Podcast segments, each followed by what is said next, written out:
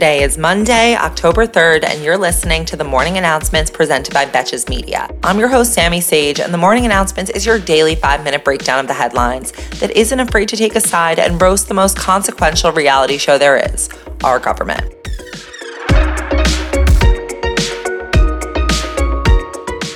We're starting this week with the latest updates from the aftermath of Hurricane Ian.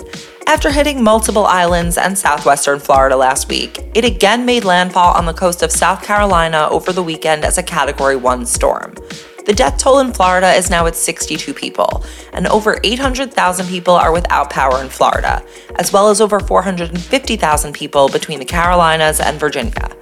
Cleanup work began this weekend, and the state will have to begin several significant rebuilds, including the bridge to Sanibel Island off the mainland, whose residents have now been completely cut off.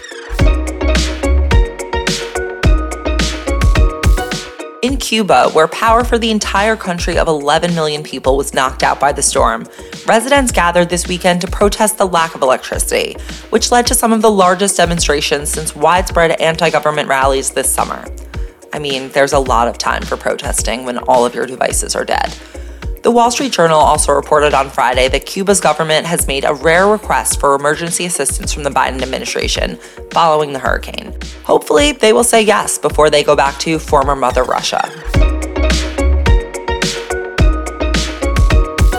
Speak of the devil, we also have some important updates on Russia and Ukraine. On Friday at the Kremlin, Russia attempted to unilaterally annex four regions of Ukraine with Putin claiming that the annexations of Luhansk, Donetsk, Kherson, and Zaporizhia were the will of millions of people. Of course, leaving out the part where it was only their will when held at gunpoint.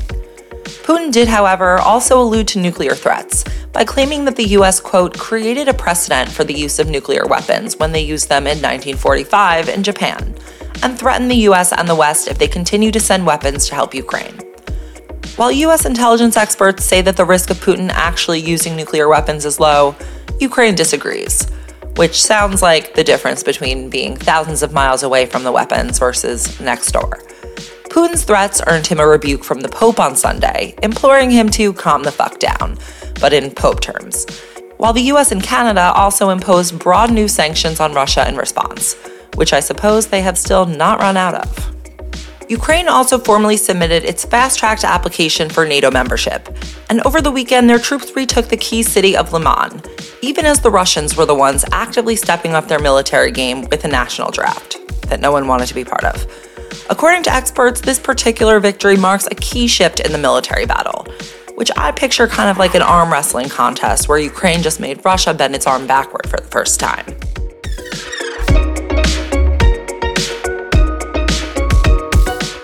We have kind of a weird Russia adjacent story that surfaced late last week.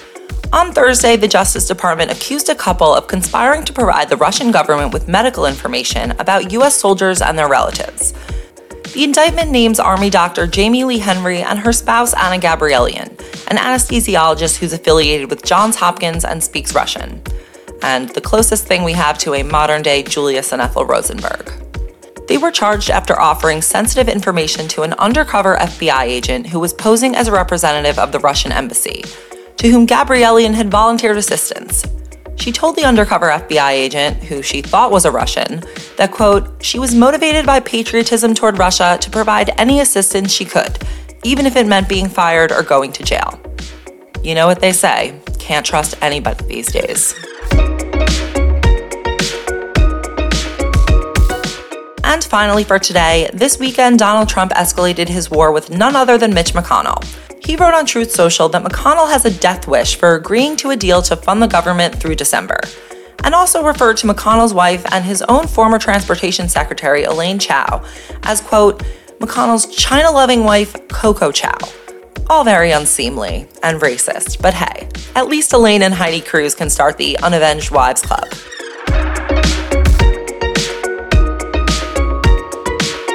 Thank you for listening to the morning announcements. If you enjoy this podcast and all of the purposely slanted viewpoints shared here, you can help us grow by leaving a five star rating on Spotify and a review on Apple. And of course, by telling your friends about it, either on Instagram or, you know, privately in a text message. but especially the friends who want to keep up around the midterms. And if you want more news, check out our newly launched premium episodes. You can find them in your feed on Apple or by searching for Extra Extra on Spotify. Last week, I interviewed Senator Sheldon Whitehouse on how dark money groups spent the past five decades raising $580 million to get themselves the Supreme Court that would finally overturn Roe v. Wade. And that is just the beginning of many deep dives to come about what's really going on behind the headlines. Until tomorrow, I'm Sammy Sage, and now you know what the fuck is going on.